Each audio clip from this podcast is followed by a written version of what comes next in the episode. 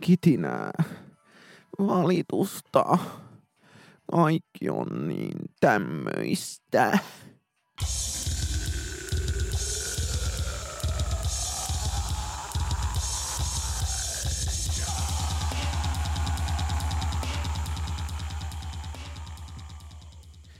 Se on kuulkaa maaliskuu ja jälleen tykittelytouhut jatkuu. Tämä on PS Tykitellään ajankohtainen, analyyttinen ja anaalinen Analik populaarimusiikkipodcast ja minun, minä olen Oskari Onninen ja minun seurassani on jälleen Niko Vartiainen, mutta Jut- ei pelkästään hän, vaan seurassamme on myös Popin virallinen vispilä Markus Hildeen.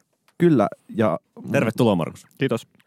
Ja Markus Hildeen on seurassamme tänään, sillä tarvitsimme molempiin käsiteltäviin aiheisiimme poikkeuslaatuista erityisasiantuntijaa. Meillä on poikkeuksellisen ajankohtainen jakso ja Markus on poikkeuksellisen hyvä asiantuntija molempiin.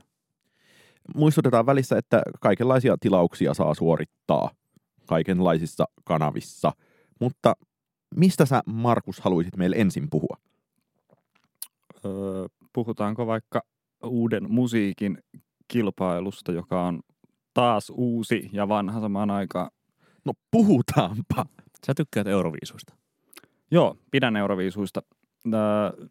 Silleen niin kuin sanotaanko öö, suhteellisen paljon. En ole sillä tavalla fani, että kuuntelisin niitä niin kuin vuodet läpeensä. Mutta tai, tota, tai matkustaisit joka vuosi jonnekin kisakaupunkiin. en, en. en Mutta vedonlyöntejä seuraat. Joo, tai siis tavallaan musta on tosi kiinnostavaa, miten hyvin perillä esimerkiksi vedonlyön tilasta tai nämä niin kuin, systeemit on näistä niin kuin sit, tavallaan näistä mahdollisista voittajista sitten sanotaanko jo vi, niin kuin viikkoa ennen tätä itse kilpailua. No, mitä ne nyt sanoo? Siis lauantaina on uuden musiikin kilpailun 2020 finaali. Mitä sieltä voi odottaa ja mitä? It, itsehän odottelen lähinnä tätä Erika Wigmanin esitystä, öö, mutta tota, onhan siellä siis tänä vuonna näyttäisi ainakin niin kuin ennakon perusteella, että se itse kilpailu on aika, tai lähetys tulee olemaan aika samantyyppinen kuin ennenkin niin kuin setupiltaan, mutta että siellä on huomattavasti parempaa, parempaa tota antia kuin mitä tässä nyt on parina viime vuonna ollut kokonaisuutenaan kun niin. on ollut näitä yhden artistin niin nyt, yritelmiä. Nyt siellä on tosiaan jopa kuusi artistia, joita, joiden vetoja sitten siellä kuunnella. Musta se kiinnostava ja oleellinen asia, johon mulla ei ole tietenkään olemassa ainakaan itselläni vielä minkälaisia vastauksia, on se, että silloin edellisellä kerralla, kun oli tällainen kilpailumainen, niin silloin tein kaikenlaisia lehtijuttuja aiheeseen liittyen, ja silloin mulle Yleisradiolta todettiin, että on ollut hirveä ongelma saada esimerkiksi isoja levyyhtiöitä mukaan, että taisi olla pelkkä Sony silloin enää, ja muut oli tipahtaneet pois, mutta nyt yhtäkkiä ollaan tilanteessa, että... Yhtäkkiä. Yhtäkkiä. Yhtäkkiä oliina. Äh, tota, siellä nyt on niin isoja levyyhtiöitä taas mukana, ja tämä tietenkin Chichio, Kichio, Kichio, Kikkio Liina. Liina on täysin sikäli poikkeus, että se on niin kuin ensimmäinen UMK-hitti varmaan ikinä, mikä on noussut hitiksi ikään kuin omillaan versus, että mitä Yle sitten on tyypillisesti kelluttanut sitä viisuehdokasta tosi paljon aina kevään aikana. Joo, yleensähän ne menee silleen, että jos niistä tulee hittejä, niin ne tulee, taikka sit si, ri, ö, niin kuin johtuu siitä viisu näkyvyydestä käytännössä, eli ei ole sellaista niin kuin orgaanista hittiyttä, ö, ainakaan ennen kisaa ollut, ollut kyllä moneen vuoteen. Mut, miksi, mut miksi tämä, onko sulla deep insightia, että miksi levyyhtiöt nyt on niin kuin kiinnostuneet tässä? Mikä on niin kuin, on, onko se kaksi edellistä vuotta ollut niin huonoja, että kaikki kansakin odottaa, että nyt palataan ruotuun ja siksi siihen kannattaa tarttua, vai mikä on teoriasi sille, että levyyhtiöissä ollaan kiinnostuneita ja että et mekin ollaan täällä podcastissa vähän mielenki- mielenkiinnostuneita tästä kilpailusta no, tänä vuonna? Mä luulen, että siinä on ehkä se, että okei, to- totta kai sillä, että on kaksi tolle, se Sara Aldo vuosihan ei ollut sinänsä niin kuin epäonnistunut – tavallaan sen UMK-näkökulmasta, koska Saarahan oli hirveän niin kuin innostunut siitä asiasta ja teki sitä sille suurella sydämellä. Toisin kuin ehkä Darude niin, sitten niin, eli tavalla, niin, mä näkisin, että se enemmän se, niin kuin se äh, ongelma oli se viime vuosi, että ne, kun ne yritti sitä samaa se, silleen hyvin laimealla artistilla. En, en sitten tiedä, että siihen ei ehkä ollut sit muita lähtiöitä. Ja mun mielestä se Anssi Autio, vai kuka se on se, joka sitä tuottaa, niin hän sanoi, että, että tota, ei siihen kai ollutkaan sitten jossain lehtijutuissa niin kuin myöhemmin.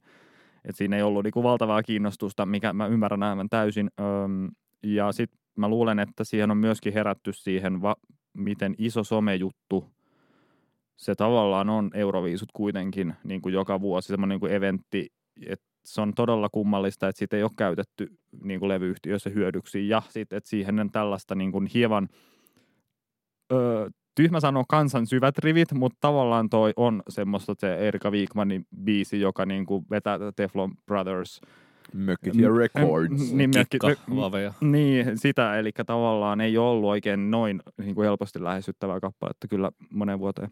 Mm.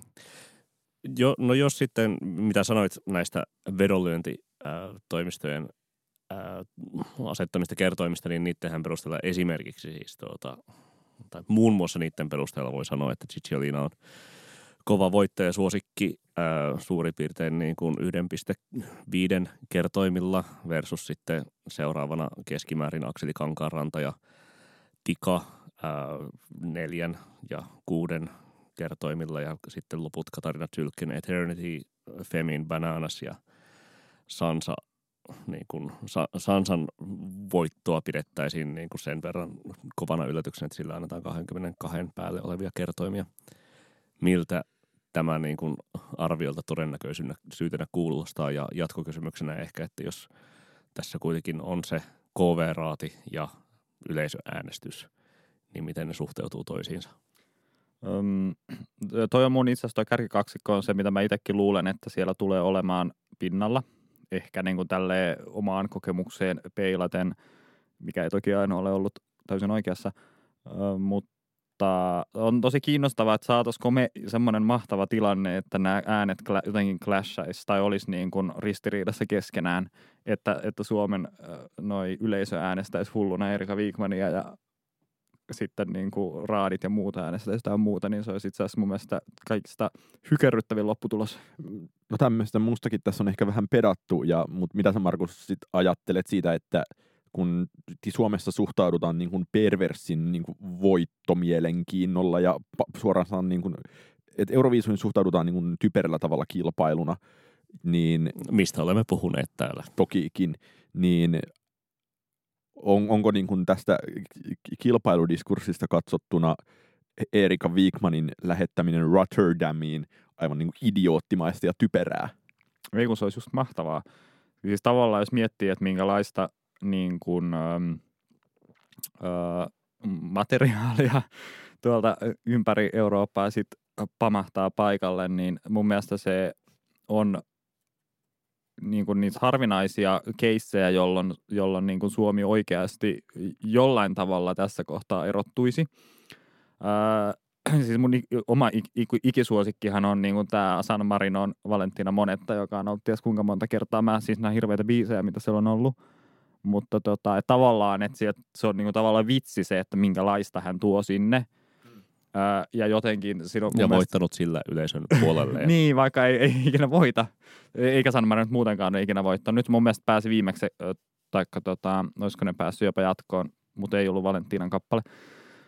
Mutta että tavallaan niin kuin se, että et, et sitä jotenkin niin kuin, kun siihen suhtautuu tolleen tarpeeksi huumorilla, niin se voi myöskin itse olla, olla sitten kuitenkin niin kuin nostava tekijä siinä itse kisassa. Että et, et tavallaan mä näen, että mitenkä se Erika ottaisi sen asian haltuunsa ja olisi siellä niin kuin kansainvälisenä kikkana niin sanotusti paikalla, niin se olisi mun mielestä mahtavaa. Musta siinä on tosi kutkuttava perspektiivi yhtä Cicciolina, Kikkiolina kappaleeseen. Okei, mä en enää kertaakaan pelleille tämän Kiitos. Äh, on se, että, että kun se on, tai hirveästi on halunnut aina julistaa tätä, kuinka Mökkitien Recordsin kampe on niin post-ironista, niin se, että sitä todellakin kuunnellaan Suomessa tosi tietynlaisin äh, nimenomaan kikkakorvin ja huoltoasemakasettikorvin, ja että Mut, siinä on aika paljon semmoista niin kuin aika loogisesti niin kuin suunniteltavissa ollutta niin kuin revamppäystä. Niin, ja siis sellaiset niin kuin 30-40-vuotiaat silleen koulutetut feministit, jotka on las, lapsena kuitenkin myös silleen niin kuin kattoneet telkkarista, ja, että kikka on siisti pop-tähti ja näin edespäin, niin sitten niin kuin, Joo, mutta Voi- ei ole kuule Suomen Madonna. voi, niin, niin voi tai, tai, tai sellaisessa segmentissä olen niin kuin omassa so- somekuplauksessani paljon nähnyt tällaista niin kuin pöhinää, että Niin, ihanaa, niin, niin, ja mahtavaa se, ja että Erika on- Wigman ema- emansipaatio. Niin ja se, että siihen on niin kuin nerollisesti mietitty ja todellakin laskelmoitu tämä tota, panomies vastaan huora dikotomia, Mm. niin tota, et, et siinä on su- jotenkin Suomessa tosi paljon kaikkea tollasta ja sitten ikään kuin vähän silleen, että tunnistaako kukaan ironisia viiksiäsi, jos tota, katsoo ilman, että tajuaa sitä, niin mu- mä, mä jotenkin Sanoo mies, jolla ei parta kasva. Ihan liikaa itse asiassa kasvaa, että jos haluatte perustaa Patreon-kohta, niin mä voin laaseroida mun parran pois, ettei ik- ikinä enää kasva. Niin tota, ää, niin olin sanomassa, Aivan. o- o- o- oli- olin, olin sanomassa vaan sitä, että kutkuttaa se ajatus, että millaisia konnotaatioita ikään kuin ilman tämmöistä suomalaista kulttuuripiiriä siihen kappaleeseen ehkä liittyy, ja sitä on tietenkin hirveän vaikea meidän arvioida, ja tota, e- ehkä myös siitä syystä olisi niin kuin kutkuttava ajatus, että semmoista nyt voitaisiin tuupata tuonne Europaan. Joo, tässä on ehkä, tämä ei ole sinänsä hyvä vertaus, mutta mua tuli tässä vaan mieleen, kun sanoit ton, niin se Irlannin mahtava kalkkuna, joka esiintyi joskus tyyliin kymmenen vuotta sitten. Mm. Siis sehän oli just esimerkki tämmöistä, jota kukaan ei niin kuin missään muualla Euroopassa varmasti tajunnut ollenkaan kuin ne irlantilaiset, jotka sen niin kuin sinne lähettivät. Ja jos hekään, ää, niin tota, tässä on varmaan tavallaan vähän sama riski niin kuin tietyllä tasolla, että, että, että meneekö tämä varsinkin, jos- kun siinä on kieli ö, muuri jollain ta- tavalla, mutta mä to- todellakin toivon, että sit lauletaan suomen kielellä, jos, jos, Suomen niemellä. Niin, ehkä jos siis, mennään. Niin, ja siis vaikka, vaikka täytyy myöntää, että nämä kuusi kappaletta tai kappalevalikoima tässä on kuitenkin parempaa kuin mitä on ollut vuosikausiin, ainakaan kahteen vuoteen. En edes muista, mitä biisejä silloin niin kuin 17 oli, tai oikeastaan 16kaan, jotka sitten niin kuin voisi tätä ryhmää haastaa, mutta, mutta silti niin kuin, että sit jos ajattelet, että sinne lähetettäisiin Akseli Kankaanranta, tai, tai sitten jos sinne lähetettäisiin ähm, niin Tika tai näin edespäin, niin en ehkä sitten niin kuin, sit se ei vaan tavalla tai toisella erottuisi niin paljon. Mä pidän enemmän tuosta niin Katarinan Sylkkeen euforia henkisestä vedosta ja, ja siitä Femin bananasista myös kaikki ne Gwen Stefanimaisine äh, otteineen. Mutta sitten kun monesti on ollut, ei aina, mutta monesti on ollut se maksiimi myös, että lapsethan sen lopulta ratkaisee, että kuka on se Euroviisun voittaja ja mikä on se biisi, jota la, laulaa, laulaa mukana. No nimenomaan.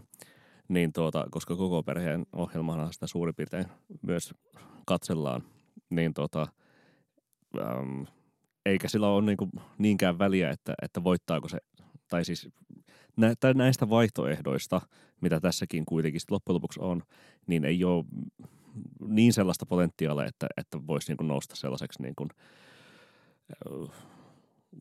lasten suosikiksi varsinkaan ympäri Eurooppaa tai sellaista niin kuin melodiaa, joka tarttuisi, niin sittenhän sinne on niin kuin oikein hyväkin valhe tämä kikki oliin. M- Mitä te ajattelet siitä, että, että että jos uuden musiikin kilpailu on se fantasia, mikä Ylellä tuntuu aina olleen, on se, että tässä nyt oikeasti etsitään jotain uusia tähtiä kimmeltämään suomalaiselle musiikkitaivaalle, niin ää, mun mielestä on ilmiselvää, että tässä tapahtuu mitä tahansa, niin Viikmanin musiikkiura on saanut tosi hyvän startin, mutta se, että onko kukaan muu näistä sellainen, että jos ne sattuu voittamaan, niin tässä nyt luotaisiin jotain oikeaa artistimenestystä vai käykö siinä just silleen, niin kuin, että r- Radio Suomi soittaa sen kolme kuukautta biisiä, jonka jälkeen sitten voi Sandian tavoin palata Vantaalle sairaanhoitajaksi.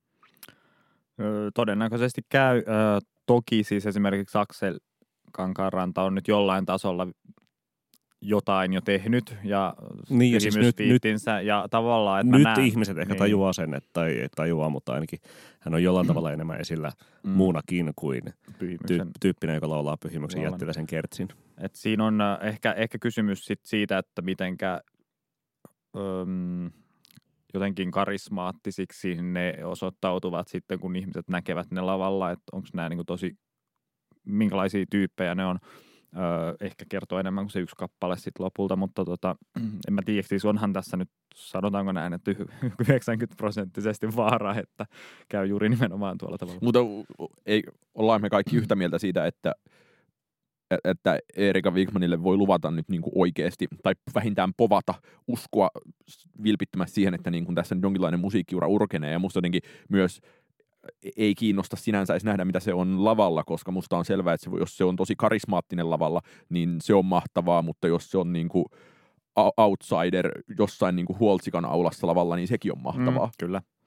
Tota, on, onhan siis, äh, se on keikkailu aika paljon sille tuosta si- Totta, musiikkipiireissä niin. niin sanotusti. En ole nähnyt kyllä häntä livenä koskaan. Öö... Ja kyllähän nyt niin kuin Mökkitie niin, Records niin, niin. koneisto silleen Hesa Äikineen mm. varmasti saa hänelle niin kuin rooleja pyöriteltyä. Joo, ja sittenhän sillä oli, oli se joku, just joku hitti, jota nyt en tässä muista ajan ne tilan puutteen siis vuoksi. tämä 7300 päivää. Joo, juuri se. Okulukkainen. Kyllä. Niin tuota, äh, tavallaan varmasti mä uskon, että hänestä voisi tulla tämmöinen tämmönen niin kuin tota, mukava disko poppikuningatar tähän nykyaikaan. Mutta, mutta se, että kuinka pitkä ikäistä se on, niin se on tietysti mu- vielä hyvin epäselvää. Mitä se sitten niinku, mua eräs puolituttu, jonka kanssa juteltiin UMKsta tuossa joku viikko sitten, totesi silleen, että, että True Eurovi, tai tämä oli mulle uusi asia, että niin kuin true syvänpäädyn, true kult Euroviisufanit, niin ne oikeastaan toivoo, että Suomi ei pärjää, jotta viisutapahtumaa pystyisi katsomaan sit niinku ilman na- nationalistisia laseja jonkinlaisena niinku ihanana ur- e, e- ihanana ei urheiluviihteenä, vaan ihanana niin kuin taideviihteenä ja tällaisena. Niin, Ilman kilpailu niin, vinkkeliä. Niin ja tavallaan niin semmoisena rakkauden festivaalina, niin on, onko sulla niin tästä lisätietoa, onko näin, ja tavallaan onko tässä myös se ajatus, että jos kuvitellaan, että Suomen yleisö ja niin kuin ulkomaiset raadit clashaa siten, että Suomi haluaa kikkioliinaa ja ulkomaat haluaa jotain muuta, niin eikö tässä oikeastaan niin kuin voida ajatella, että jos tämä mulle väitetty hypoteesi pitää paikkansa, että oikeastaan sekä viisufanit että suomalaiset voi voittaa, jos Kikkiolina valitaan.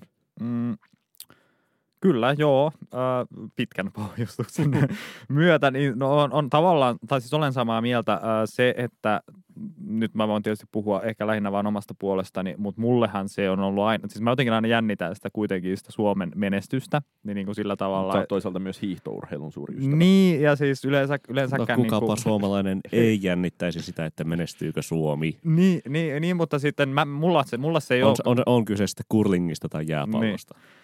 Uh, joo, joo, mulla se ei ole siis tavallaan, mä tiedän, sit viisujen niin kuin eventissä sille ei ole sinänsä mitään merkitystä. Niin kuin se, että mulle se niin kuin Lordin voitto aikanaan, vaikka se olikin hyvin yllättävä ja hauska, niin ei, ei ole kuitenkaan ole semmoinen niin, kuin niin defining moment, että tämä olisi jotenkin, niin kuin muistelisin sitä jatkuvasti niin kuin semmoisena tapauksena. Sinänsä se on vaan ollut tietyllä tavalla yhdet viisut muiden joukossa, öö, koska mun mielestä on ehkä kiinnostavampaa analysoida sitä, että niin kuin sit just sitä, niin kuin, että mikä johtaa voittoon, miksi tämä kappale menestyy, mikä niin kuin on se tavallaan se ajatus siellä takana. Takana jo Suomella on harvinaisen vähän ollut mitään sellaista, missä olisi ollut mitään analysoitavaa. Joten itse asiassa mun mielestä Saara Aaltohan oli aika hyvä esimerkki siinä, että miten se oli viety jotenkin tosi pitkälle se hänen niin kuin oma ambitio tai se siitä viisuja kohtaa. Mun mielestä se oli siinä mielessä tosi kiinnostavaa seurata sitä, että miten hän itse halusi mm. sitä niin paljon, koska se oli täysin poikkeuksellista Kyllä. Niin kuin siinä Suomen, suomalaisessa niin kuin niin kuin viisumentaliteetissa. Muuten, niin nimenomaan, kun se muuten se mentaliteetti on se, että niin kuin joku tyrkätään sinne ja sitten punakone ampuu monella kalastikovilla sen. nimenomaan, nimenomaan näin. Ja tota, vaikka siis Saaraalto ei pärjännytkään, niin mun mielestä se teki sen tavallaan aivan oikein, mm. sen koko jutun. Olisipa se biisimateriaali ollut vaan parempaa mm. hänellä. Joo, ja ei se mun mielestä se itse, itse tavallaan se esityskään nyt ollut niin hyvä kuin se olisi voinut olla, mutta ei, muistan me, ei nyt mennä sen, siihen. sen ylösalasin päätä pyörittävän kidutuslaitteen. Kyllä. Niin, niin ja, mihin tämä nyt johtaa? Varmaan siihen, että tota, tosiaan niin kuin se, että mun mielestä siis jos, jos nyt Erika Wigman voittaa UMK ja pääsee Euroviisuin edustamaan, niin mun mielestä siinä on taas sit yksi semmoinen uusi niin kuin aspekti jännittää suoma, suomalaista niin kuin siellä. Sitten vähän, vähän niin kuin tämmöistä erilaista lähestymistapaa Niin onko se sitten tämä kieliaspekti just? Tai kun se, että eihän niitä taida, no kuuskuiskaajia lasketa, koska kansanmusiikkia ei lasketa, mutta muuten suomenkielisistä edustajista taitaa olla aika monta hetkeä aikaa. Ja- Kurikka. Niin no ei sitäkään kyllä ehkä lasketa. No mä nyt tein tämmöisiä kaikenlaisia hyvin omavaltaisia rajauksia siihen, että mistä suomenkielisyys lasketaan. Sitten varmaan täytyy mennä 90-luvulle, jos ei Niin. niin. noita lasketa. Että se, on, se on ollut sitten sitä aikaa, kun on tarvinnut vielä laulaa omalla kielellään. Mutta Mm. mut siis tavallaan ol, olin kysymässä sitä, että onko susta tämä niin kuin, jos ajatellaan tätä tämmöisenä tarinallistettuna musiikkikonseptina tätä Wigmania, miten sä... Teräs, ja- teräsbetonihan oli siis 28. Aivan muuta. Tä, Ei täysin yllä, yllättävää, että kukaan ei muista tätä. Mu- mutta, mutta siis, että tavallaan onko susta se, niin kuin, se suomenkielisyys ja tavallaan tämä niin kuin suomalaisen ö, kikkakulttuurin ja viisukulttuurin niin kuin yhteneväisyys tai niin kuin clashaaminen ja kaikki ne niiden väliset niin kuin ristiriidat ja jännitteet, onko susta se tämä niin kuin konsepti ja tarina tässä, joka on kiinnostavaa vai mikä asia oli? Öö, niin siis mä uskon, että sitä niin kuin Erika, sitä Wigmanin hahmoa jollain tavalla, jos, jos hän nyt on sellainen, kuin hän on nyt ollut näissä muutamassa julkisessa esiintymisessään, niin kyllä varmasti dikkaillaan aika laajasti. Et, et enemmän, Millainen hän on ollut? no, hyvin tällainen, niin kuin, öö, miten se nyt sanoisi, räis, räiskyvä ja hyvin plat, korkeassa platform-koroissa heilunut lavalla. Okay. Eli hän vähän tuo sitten sellaista niin kuin, ö, tavallaan elää sitä sellaista jonkinlaista, kli, vähän niin kuin klise, vähän kliseinen tavallaan semmoinen niin kuin disko, äh, kasaridisko meininkihän siinä ehkä on. Öm, mutta tota, siinä on siis, mä- siis mä, mä jotenkin uskon siihen, että häntä kuitenkin niin kuin tykätään siitä se hänen niin kuin fiiliksestä, minkä, hän tuo sinne.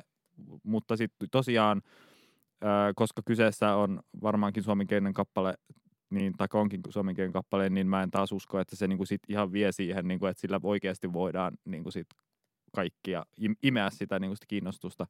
En, entä mitä mieltä, onko realismia vai onko ihana ajatus vai onko kauhea ajatus vai onko rumaa ja väärin vai mitä, jos Ilona Staller tulisi lavalle heilumaan, kuten on saatettu spekuleerata. Se olisi varmaan aivan mahtavaa. Niin, kyllähän siinä. ainakin niinku yllätys, tai ei, ei se On. varmaan ainakaan haitaksi On olisi. siellä taitoluistelijoitakin ollut. Että, että tota, Taitoli- Taitoluistelijoita kahden neljän metrin alueella Kyllä. Timpalandin tekemällä biisillä. Joo, et, et tässä oli Samana vuonna kuin oli teräsbetoni, aivan. jossa to, josta te, totta kai on par, ja, ja Sebastian Tellier myös. Tuota, teräsbetonin biisistähän siis varmaan on kuitenkin jäänyt parhaimpana jälkeen se tuota, hieno ruutupaperille piirretty Venn-diagrammi siitä, missä on, mies, että missä miehet ratsastaa ja missä, missä kuuluu, la, missä lampaat laiduntaa. Alkoi naurattaa pelkkä ajatuskin. Ihan, ihana Venn-diagrammi. Kyllä. Ö, Ja missä kuuluu susien ulvot. No, ollaanko me sitä mieltä, tai tässä tietenkin ul- ulkoistetaan pä- PS Tykitellään podcastin virallisen näkökannan päätöksenteko vierailija Hildenille, että, että muilla edustajilla ei mahdollisesti ole tällaista niin kuin kiinnostavaa tarinaa tai kiinnostavaa konseptia tai kiinnostavaa hahmoa ja sitten täytyy olla ihan niin kuin vaan täböllä Team Kikkioliina. Öö, luulen, että näin on. Öö, ja tota, Kyllähän me Mm. Markuksen kanssa, kun molemmat viestintäkonsultteina työskentelemme, niin tiedämme millaisessa tarinataloudessa sitä nykyään ed- edetään. Itse niin elän tuota, marinataloudessa. no se on huomattu. Ei, ei, en, en usko, että sieltä tota, semmoisia tarinoita saadaan, mikä sitten niin kuin oikeasti välittyisi öö, jollekin öö, italialaiselle TV-katsojalle asti paremmin kuin Kikki Oliina Mutta välittyisi. tietenkin, mut tietenkin siis niin kun toivoisi sopii, että tämä tuota, Playboy versus tuota, huora tämmöinen niin kuin jakolinja provosoisi sitten jotakuta konservatiivipoliitikkoa vaikka tuolla tuota, Vise, Visegrad-maissa tai rautaesiripun tuolla puolen. Berlusconi, I'm looking at you. Mm, kyllä. Siis Turkkihan lopetti Euroviisujen näyttämisen sen takia, kun Krista Siegfrieds oli siellä. Että Suomi mainittu. Suomi. Itse asiassa Vaikuttava ääni. No mulla, no mulla olisi vielä siis loppuun tähän, tähän niin kuin yksi yleisluontoinen kysymys, että, että kun me tavalliset pulliaiset Oskarin kanssa keskustelemme Euroviisusta, niin sitten sitä niin kuin aina tehdään tällainen, niin kuin, että on se niin kuin suuri yleisö ja sitten on se viisu kanssa ja näin edespäin. Ja sä nyt sanoit, että se nyt että on niin kuin aivan niin kuin valtavan suuri niin kuin sellainen viisukansanedustaja, mutta, mutta kuitenkin enemmän kuin me. Niin tuota, kerro meille Markus, millaisesta Euroviisusta sinä pidät ja mitä sinä Euroviisultasi tyypillisesti odotat? No mä oon itse asiassa viime vuosina alkanut silleen pitämään sellaista kappaleista, jotka on mahdollisimman lähellä sellaista niin kuin sen hetken pop-ideaa. Esimerkiksi se Italia viime vuotinen kappale Soldi oli tosi hyvä, mistä sitten Isa Kelliot teki upean remixauksen, tai siis että hän oli fiittinä sillä sitten yhdellä versiolla siitä, tai mukana. Ja sitten tavallaan äh, ehkä mä, mul, multa ei ihan hirveästi ole semmosia niin kuin jää, jää niin kuin sit soittoon sellaisia niin kuin hittibiisejä, joita mä sit, johon mä palaisin sit vuosien päästä, että on ehkä enemmän sit sen, niin kuin sen hetken, hetken juttuja. Mutta sanotaanko näin, että kyllä mä, jos se on hyvä kappale, niin kyllä mä pidän sitä myöskin ihan hyvän Euroviisuna. Että mulla ei ole tällaista niin kuin, jotenkin, että tämä on nyt tosi huono Euroviisu koska ja tämä on nyt tosi hyvä Euroviisu koska, vaan enemmän se on ehkä sitä niin kuin musiikin, että onko tämä nyt hyvä biisi vai ei. Mutta on, onko tämmöisiä ihmisiä, joille ikään kuin nämä on kaksi erillistä kategoriaa? Öö, varmasti on, ja mä uskon, ja siis aika useinhan niin kun, kun lukee jotain juttuja ennen viisuja, niissä luo, ru, ruoditaan jotain kappaletta, niin siellä hy- hyvin niin kun kä- käytetään käsitteet euroviisumainen, Joo. että tämä on niin kuin kliseinen euroviisu, ja onhan toki olemassa siis, kun se on kolme minuuttia. Se niin kuin ai- Kikki-Liinastakin niin kuin aika- siinä tekovaiheessa todettiin. Niin, että a- aika, aika tota, se on aika rajattu sit kuitenkin, jos sä haluat tehdä sillä tavalla niin kuin hyvän pop-biisin, niin se tavallaan se, missä sä voit pelata siinä kuitenkin, että enemmän ne, ö, ö, mutta tota, ö, kyllä mä uskon, että ehkä entistä enemmän se menee siihen suuntaan, että ruvetaan niinku miettimään sitä, että miltä se näyttää se esitys ja sitten sitä, että onko tämä nyt oikeasti hyvä biisi vai ei. Mm. Että ei ole enää sellaista, niin kuin, että no me ja nuo, eli okei Euroviisut-tyypit on tällaisia, ne tykkää tällaista musasta, ja sitten oikea kanssa tykkää tällaista musasta, koska ei se ehkä enää tässä yleisöäänestysajassa mene niin, koska mm. kaikki saa tavallaan äänestää niitä kappaleita. Mikä on sun suosikki Euroviisukappale 2000, tältä vuosituhannelta, jos euforiaa ei saa sanoa? Uh, en ole valmistautunut ollenkaan tällaiseen kysymykseen. Kyllä mä sanoisin, että se on varmaan se... Dancing Lasha Tumbai. Se on muuten itse asiassa aika kova, mutta mä sanon itse asiassa sen Margaret Bergerin I Feed You My Love, joka on Norjan edustaja joskus, öö, mitä mä sanoisin äkkiä, kuusi vuotta sitten, en muista tarkkaa vuosilukua. Mikä Oskari sun? Ei mulla kyllä silleen ehkä mielipidettä. Dan Dancing Lasha Tumbai. Mä sanon Sebastian Tellerin Divinein. Niin Se se, on se on, ihana. kyllä aika hyvä. Se, joo, kyllä. Ainoa, jonka omistan fyysisesti. Se on Ai, ai, ai eikö ole Dancing Lasha Tumbai Ei vinyyliä olemassa? Ei ole 70-luvuista hyllyssä. Ei edes 12 maksiakaan. Mm, ei.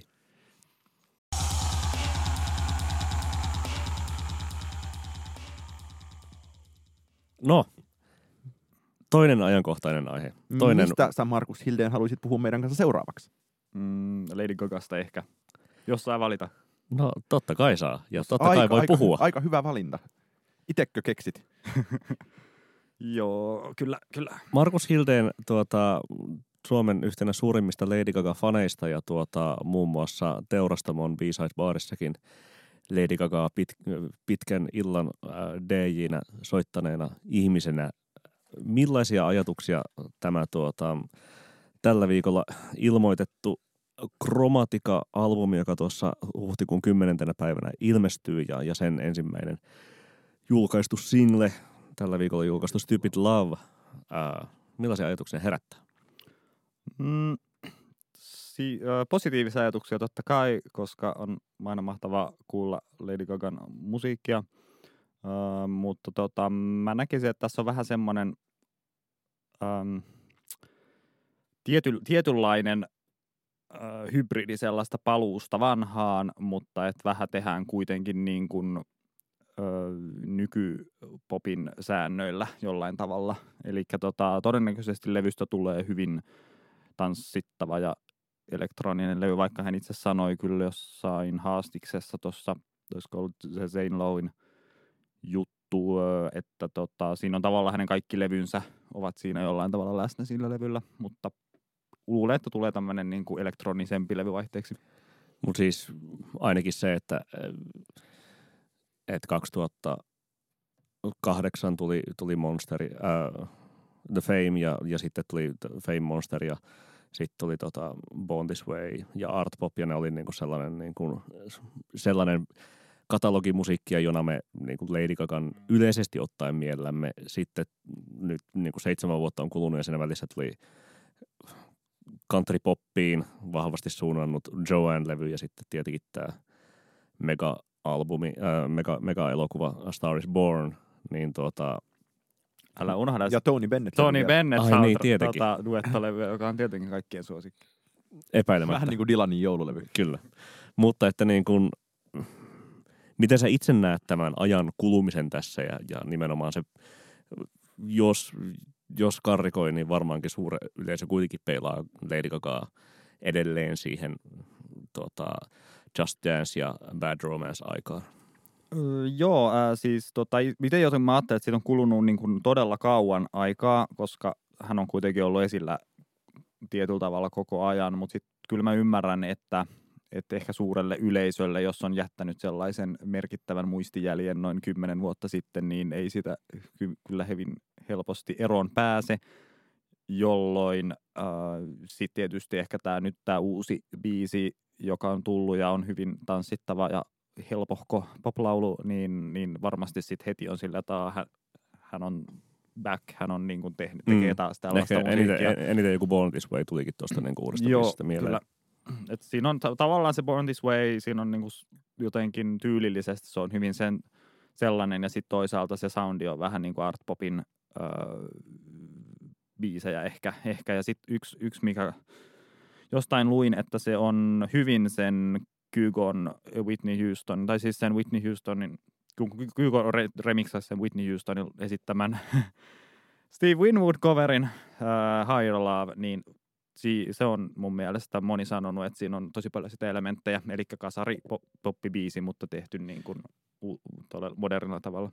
Mitä pitäisi ajatella siitä, että, tai mikä mua tässä Gagan, mun mielestä voidaan puhua ihan Gagan paluussa, niin mikä mua tässä kutkuttaa ehkä eniten tietenkin tälleen, kun A- Anna Luceista kiinnostunut ihminen olen, niin se, että ajatellaan muita jotenkin vastaavia ää, viime, vu- niin viime vuosikymmenen alun ja viime vuosikymmenen taitteen megatähti, just vaikka jotain Rihannaa ja Beyoncéa, niin tässä tämä koko poptimismi-homma on tavallaan tapahtunut vähän sillä välin, kun Gaga on ollut sivussa ja poissa. Mm. Ja Beyoncesta on tullut jotenkin niin kuin suuri popin mullistaja ja Rihannan Anti oli myös niin kuin suuri mullistuslevy ja nyt Ga- Gaga tulee takaisin ja julkaiseekin aika silleen tavallisen gagamaisen singlen, että ikään kuin onko Lady Gaga jäämässä jonkinlaiseksi omaksi genrekseen ja niin kuin, vai niin kuin, on, tuleeko siitä tämän tyyppinen niin kuin, ää, jotenkin popin suuntia muuttava ja niin kuin, trendejä ohjaava tähti, mitä niin kuin, voi, voi mun mielestä kuitenkin Beyoncé ja Rihannan esimerkiksi ajatella olleen. Joo, toi on ihan hyvä kysymys, koska aikanaanhan toi Gaga oli tietysti se, joka to, toi esimerkiksi niin kuin videoissa tosi paljon sellaista, mitä sit muut kopioi Mm. mm. myöhemmin. Ää, mut Ja lihapuku. Niin, ja, ja lihapuku toki, jota kukaan ei varmaan kopioinut. Ja rööki aurinkolasit. Mm. Et sellaisia niin kuin tietynlaisia popkulttuurimomentteja, mutta mun mielestä se Gaga on itse, ainakin siinä dokkarissa hän sanoi, että hän oli niin kuin tavallaan, se oli liian, meni niin kuin liian isoksi se, niin kuin se hänen juttunsa, että hän ei vaan voinut enää niin kuin jatkaa sitä tavallaan sitä evoluutiota, joka sitten niin jotenkin Art Pop oli se niin kuin hybris levy, jonka hän teki, ja sitten hän niin kuin sit teki muuta, muita juttuja, öö, jotka tietysti oli niin traditionaalisia, että niistä nyt ei kukaan tavallaan ajattelekaan, että hän olisi niille jotenkin mullistanut mitään.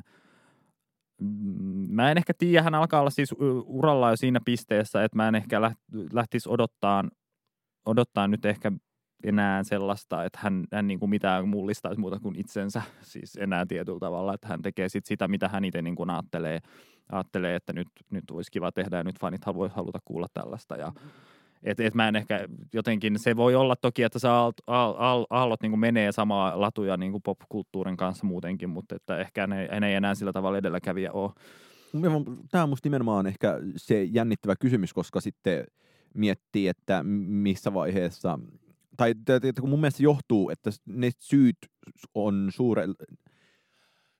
Tämä on mun mielestä mielenkiintoista, koska jos mietitään niitä vaiheita, milloin niin Beyoncé ja Rihanna ikään kuin nousivat nykyiseen arvoonsa, niin se ehkä johtuu musta ensisijassa pop-ilmastonmuutoksesta enemmän kuin, niin kuin siitä, että heidän musiikkinsa olisi ensin muuttunut suunnattomasti. Ja toki niin kuin heidän musiikkinsa otti sitten sen jälkeen ehkä tämän niin kuin, äh, pop-ilmaston ja niin kuin asenneilmapiirin muutoksesta niin kuin uskallettiin tehdä kaikenlaisia erilaisia asioita ja tällaista. Ja ro- ne oli aika pitkällä ro- uralla. valita eri mm. soundeja. Ja ne oli sitten aika pitkällä urallaan, toki molemmat. Mm. Ja siksi mä olin vähän ehkä, kun tämä Stupid Love ilmestyi, mä olin silleen, että no tässäks tämä nyt on. Että, ja ehkä, ehkä mä haluaisin rinnastaa tämän myös siihen, että tuossa huhtikuun alussa viikkoa muistaakseni aiemmin, vai jopa samana päivänä, ilmestyy Dua Lipan levy.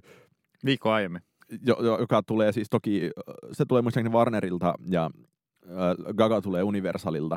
Ja jos joku niin kuin on tällä hetkellä mun mielestä niin Gagamainen artisti, se on ehdottomasti Dua Lipa. Ja äsken katsoin tuosta Spotifyn Global, Chart, Global Chartia, niin kyllä siellä Dua Lipan vanhempi single on vielä niin kuin selkeästi Gagan yläpuolella. Että ikään kuin onko tässä se äh, jonkinlainen esteettinen taistelupari, joka meille tulee. Ja tavallaan ikään kuin he operoisivat sitten omassa sfäärissään ja toki niin kuin mikä liittyy moneen muuhunkin sfääriin, mutta sitten että ikään kuin trendsetter pop-tähdet olisikin jonkin oma lukunsa. Mm, niin, tai sitten voihan he olla, että he on trendsettereitä sillä tavalla, että voi tietää, mitä myöhemmin ilmestyy. Öö, mutta joo, siis mä näen kyllä ton, että että että tuossa on niinku tietynlainen, että he on, no siis Dua Lipa on, on samanlainen kuin Lady Gaga vähän tyylillisesti. Joskin tekee ainakin mun mielestä simppelimpää musiikkia mm. kuin Joo, Lady Gaga ja siis, tekee. No siis Gagahan on hirveän tällainen jotenkin niin kuin, kuitenkin sille enemmän säveltävä artisti, ehkä enemmän niin kuin matemaatikko kuin artisti mm. jotenkin, että hän ajattelee niitä biisejä sitten kuitenkin niin vähän monimutkaisemmin kuin pelkkinä niin kuin poplauluina, öö, vaikkakin ne yleensä ovat tosi tehokkaita poplauluja, ja, mutta se on jotenkin, hän vie sen, niin kuin sen oman kaavansa aika pitkälle, että siellä on hyvin to- toistuvia elementtejä aina niissä biiseissä. Öö, mutta siis joo, toi on nostettu esiin toi Dua Lipa kaka homma ihan vaan siitäkin syystä, että et, et loppujen lopuksi no, to, tosiaan tuommoista diskopoppia itse kovin moni. Euroopassa toki tekee useampi. Avamax on toki jenkkiartisti, mutta Preikan Euroopassa ja sitten on ollut näitä Rita Oria ja tämmöisiä niin vuosien saatossa, jotka on tehnyt vähän ton tyyppistä musaa, mutta ei ehkä näin suosittu, su, suosittuna ei tee muu kuin Dua Lipa tällä hetkellä.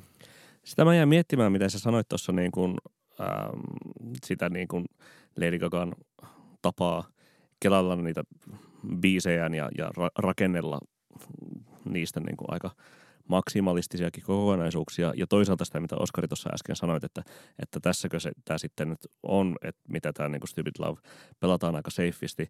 No sitten silloin 2013 Gagalta tuli kuitenkin tämä Art Pop, joka oli kuitenkin sitten tällainen niin kuin aika niin kuin nimenomaan maksimalistinen pop-epos, josta viime syksynä Gaga jopa itse twiittasi, että hän ei muista sen tekemistä, niin tuota, tai hän ei muista sitä, hän, I don't remember art pop, viittasi marraskuussa, niin mietin vain saman tapaan kuin David Bowie ei muista Station to Station-levyn tekemistä. Ja tietenkin ilmaiset rinnastukset tässä ihmisten mielessä, mutta että niin kun, kun se sai kuitenkin niin tosi mm, ristiriitaisen vastaanoton ja mä tiedän, että Markus tykkää siitä levystä todella paljon, mutta se keskimäärin sai sellaista niin kuin 5 kautta 10, 6 kautta 10 arvosanaa, niin sit kun Gaga on tässä halunnut palata ää, tekemään tanssipoppia, niin voisiko tässä kuitenkin olla, tai siinä artpopin huonossa vastaanotossa se, että nyt vähän kaihdetaan riskejä?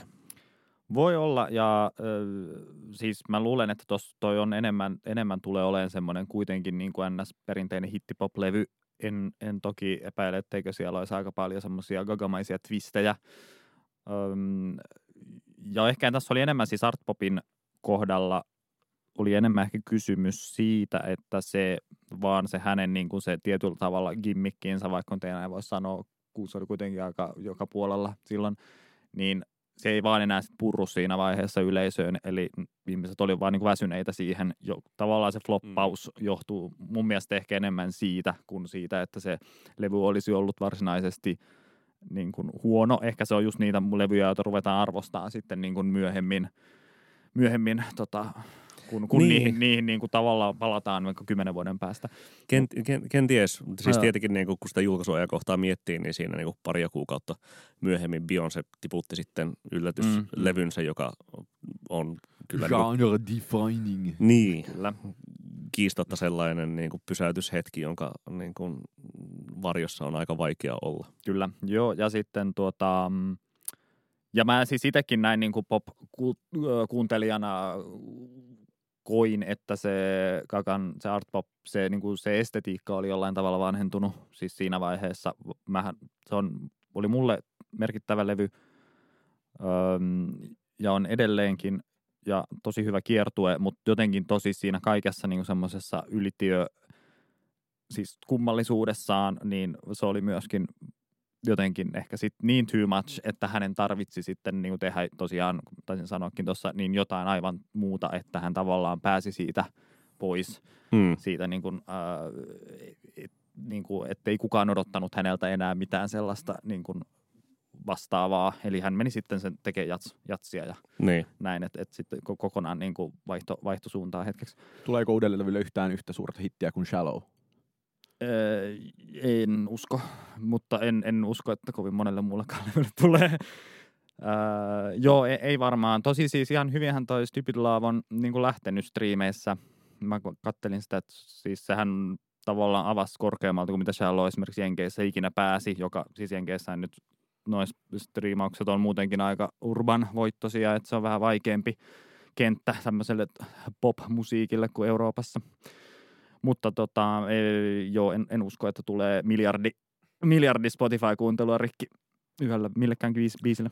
Entä tämmöistä, tai tietenkin aina Lady Gaga on enemmän tai vähemmän perustellusti, siinä on nostettu se Madonna-kortti, että Madonna sitä ja Madonna tätä ja sitten kun mietitään, mitä Madonna on niin kuin viime aikoina, toki niin kuin hänellä on paljon pidempi ura ollut takana, niin mitä on tehnyt, niin et mun mielestä esimerkiksi viime kesänä ilmestynyt Madame X-levy, niin se toisaalta oli jotenkin ajastaan tietoinen, kun oli kaikenlaisia malumaa fiittaamassa ja kaikkea niin kuin nykyhapatusta, mutta samaan aikaan niin Madonna oli täysin ikään kuin irtaantunut poposfääristä omalle kiertoradalleen, jossa se on ehkä jotain yhteyksiä ja niin kuin paralleeleja siihen, mitä tapahtuu muualla, mutta se on niin kuin täysin, sillä ei ollut enää mitään väliä, että mitä muualla oikeastaan tapahtuu. Ja Madonna niin kuin operoi omassa sfäärissä, jossa se, joka oli vähän ehkä jopa umpiomainen sfääri, niin onko tämä myös Lady Gagan kohtalo? Ja jos on, niin onko se huono asia? Öö, se mä luulen, että se on hänen lop- lopullinen kohtalo, tosi äh, ikävä sanoa näin, äh, mutta siis niin kuin, luulen, että se jossain vaiheessa menee sitten tämmöiseen, että hän on niin kuin, tietyllä tavalla Lady Gaga on Lady Gaga, joka tekee Lady Gaga, Lady Gaga-asioita. Öö, ja, ja mä näen tästä itse asiassa tässä hänen uudessakin levyssään vähän nyt sitä, että mul, jos tämä nyt on iso hitti tämä tota, Stupid Love, tässä tulisi vähän semmoinen niin kuin Madonna's Confessions on a Dance Floor, joka oli selkeästi taas sit, niin kuin paluu semmoiseen tanssimusaan niin kuin Madonnalla, tai oikeastaan semmoinen, niin kuin, kun se teki sen diskolevyn, että tässä voi olla vähän samoja niin kuin tietynlaisia, tietynlaisia niin kuin urateitä, mutta tota, sitten sitten en, en tiedä, en tiedä. Molemmathan on tietysti fantastisia artisteja ja näin päin pois, että mä nyt sinänsä lähdet vertaamaan, mutta niitä on vain niin helppo verrata. Mutta voiko ajatella, että vaikka Joanne, jonka kuuntelin eilen vai toisella ensimmäistä kertaa, niin siinä oli mun mielestä vähän samantyyppisiä piirteitä, että tässä nyt luodaan tätä niin kuin gagasfääriä, jossa voi operoida täysin omillaan ja riippumatta mm. niin kuin muun maailman kiertokuluista. Kyllä, joo. Ja sehän oli levynä sellainen, että okei, se, sen, se hyvin samoin aikoihin sen kanssa tuli, vaikka vähän myöhemmin, tuli se Miley Cyrusin toi, se Younger Now, mm. sehän tuli sitten, olisiko se ollut seuraavana keväänä, että sehän oli ja sillä tavalla hyvin siinä ajassa kiinni kuitenkin öö, jollain tasolla. öm, ja, ja, ja estetiikaltaan, mutta tota, kyllä mä sanoisin, että, jo, että joo, että hän, hän jotenkin niin kuin tekee ne urapäätöksensä ihan sillä perusteella, että mitä nyt sitten häntä nyt huvittaa ja mitä ehkä fanit jollain tasolla vois häneltä kaivata. Tosin kukaan ei kaivannut sitä jatsalevyä, mutta, äh, mutta sitten toisaalta hän on kuitenkin aina, aina, aina ilmeisesti tykännyt laulaa nimenomaan tämmöistä, tehdä vähän tämmöistä kabarehenkistä hommaa muutenkin ja on enemmän semmoinen performanssiartisti, niin se tavallaan sopii hänelle ja myös hänen äänelleen niin hyvin, että mikäpä siinä. Mutta eikö tämä jotenkin harmillista performanssiartistiyden kannalta, että tuleekin aika samanlainen biisi, kun on tähän asti tullut vai niin onko tämä, uskoksi että se levy on jotenkin hirveästi muuta? Mitä sä odotat siltä levyltä?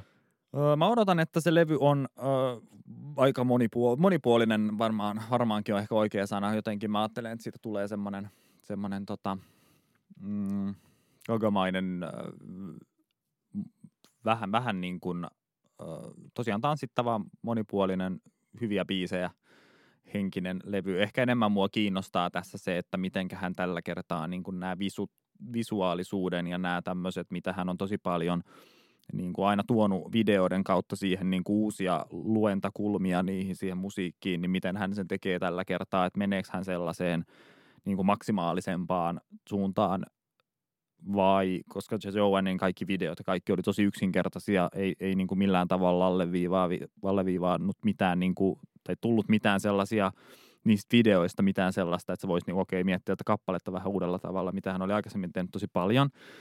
Niin tota, että tuleeko tässä sellaista, että sä voit niin kuin nyt ruveta, että okei, tässä biisissä tehdään tällainen video, niin äh, ahaa, tämä biisi onkin tällainen ja tämä kertookin tästä. Eli tuleeko siitä sellaista, niin kuin, että se, pystyy, se on niin kuin enemmän kokonaisvisu, kokonaistaideteos se koko hänen niin kuin eransa niin sanotusti, mitä ehkä Joanne ei ollut, vaan koska se oli aika perinteistä musaa. Mua on siis jäänyt kiinnostamaan tässä se, että, että ähm, siellä niin kuin äänitys- ja kirjoitusvaiheessa on raportoitu, että, että siellä nyt on olleet studiossa sitten mukana myös Sophie ja tuota... Ol, oliko Grimes myös vai kehu, kehuko Grimes levyä erinomaiseksi muuten vain? En, en siitä tiedä, mutta sitten toinen kiinnostava on tuota, 2000-luvun blogihausen nimi Boys Noise ollut mukana myös. Että tuota, sit jos sieltä tulee vastaan joku Lady Gaga blogihause biisi, niin olen kyllä aika iloinen. Tuota, itse asiassa mä luulen, että noi on ollut siitä Enigman niitä väli, väli-inserttibiisejä, mitä se Boys, Boys Noise on ainakin ollut tekemässä, mutta en tiedä sitten, että kantautuuko levyllä asti jotain hänen kanssaan tehtyä mutta mun mielestä se, tai sen tavallaan se sen Las Vegas homman, niin äh, siinä oli mun mielestä okay. just, just Boys Boys Noise ollut, ollut niitä tekemässä. Saa nähdä. Mitä sä Oskari odotat? No, kyllä mä odotan, että toivottavasti sieltä tulisi toinen sinkku ennen levyä ja se toinen sinkku olisi niin hyvä, että kiinnostaisi ihan tosi paljon kuunnella se levy heti, kun se ilmestyy. Että ei mulla, siis mä en, tällä hetkellä ei vielä. Tällä hetkellä ei vielä, ja en mä ole koskaan silleen levymitassa ollut erityisen kiinnostunut Gaga-touhuista, että artpoppia en ole mielestäni ikinä kuunnellut, ja no, muut toki on. Nyt kun sen Joanin kuuntelin, niin okei, jatslevyä en ole myöskään, enkä ehkä kuuntele. Että tavallaan, kyllä, kyllä mä toivoisin, että tai on näitä, että Grimes kehuu ja tämä, että siellä on Sophie touhuamassa ja kaikki tämmöiset asiat, ne valaa mun uskoa siihen, että sieltä tulisi sellainen spektaakkelilevy, joka olisi jonkinlainen niin kuin muunkin popin benchmarkki, eikä niin kuin Gagan oma eran määrittäjä tai miten sä nyt tässä asiaa muotoilitkaan, niin kyllä mä sitä toivoisin ylivoimaisesti eniten, koska se olisi jotenkin, mun mielestä Gaga ei ole sitten kuitenkaan vielä tehnyt sitä niin kuin totaalista levyään. Öö, joo, ei ole itse asiassa. Mun, ö, tavallaan on tehnyt, mutta ne on ollut hyvin eri vaiheessa aina uraa. Että se, että mikä on ollut se totaalinen levy silloin Born This Wayn aikaan, niin se ei ehkä enää sit ole se totaalinen levy nyt. Tai Born This Way oli vähän sitten kuitenkin niin kuin Fame Monsterin jatko-osa. Niin, joo, no joo, ehkä, ehkä joo.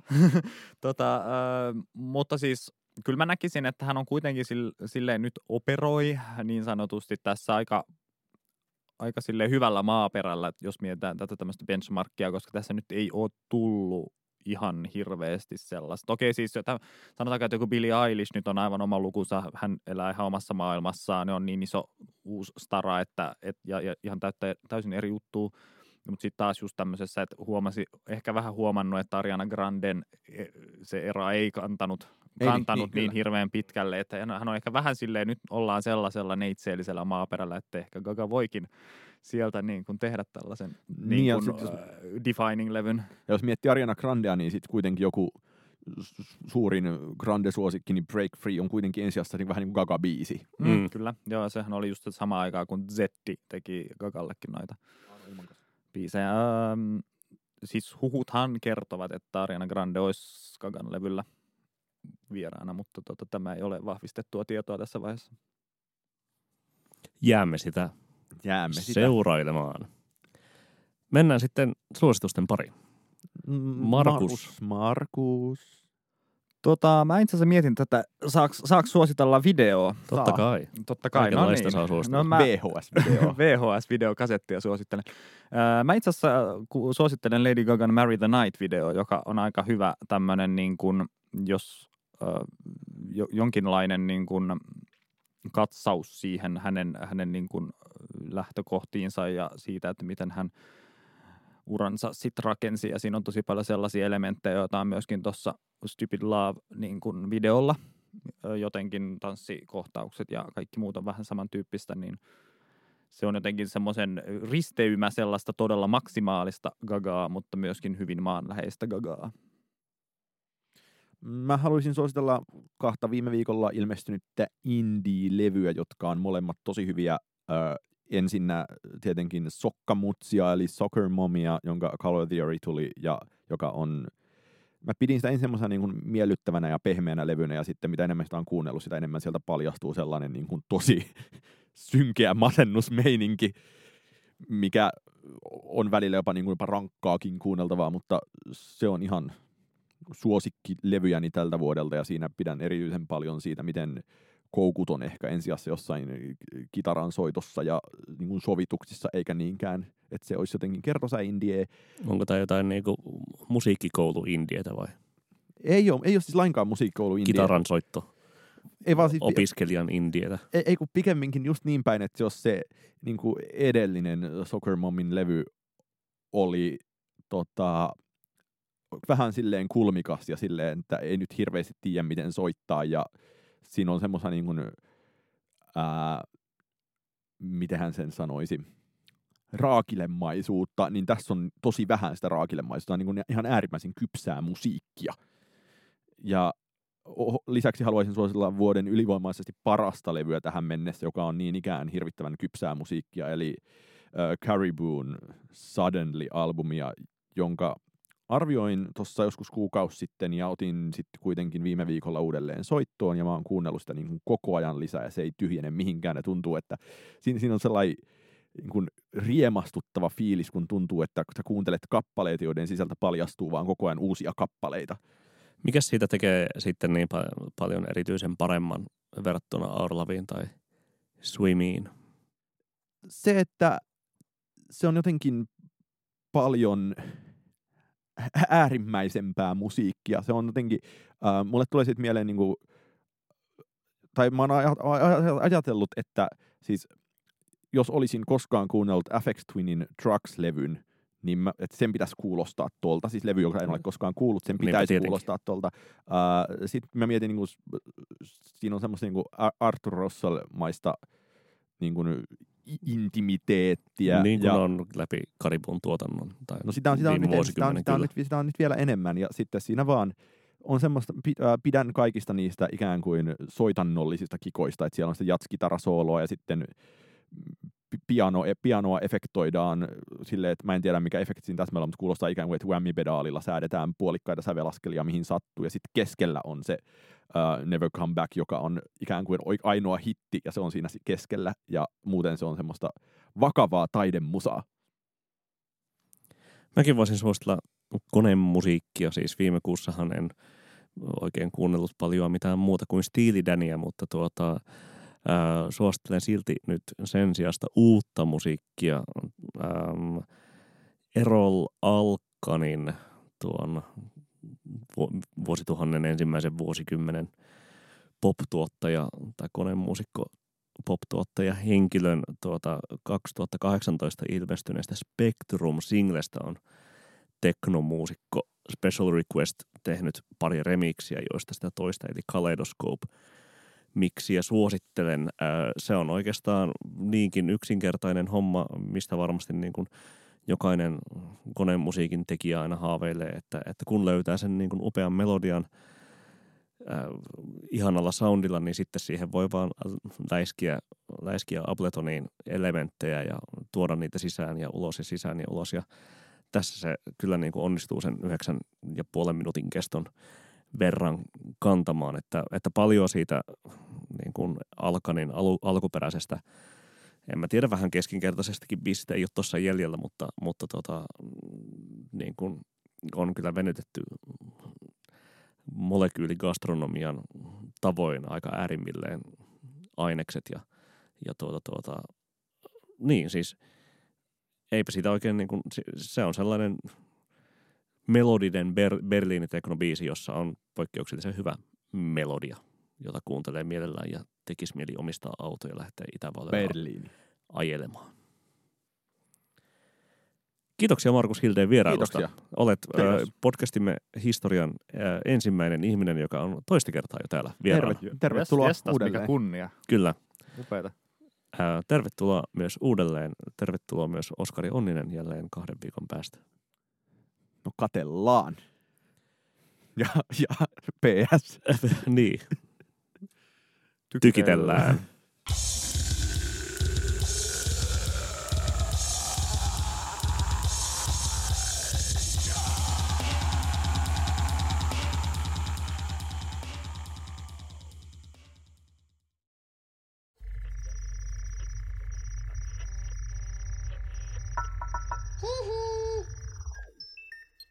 Jakso.fi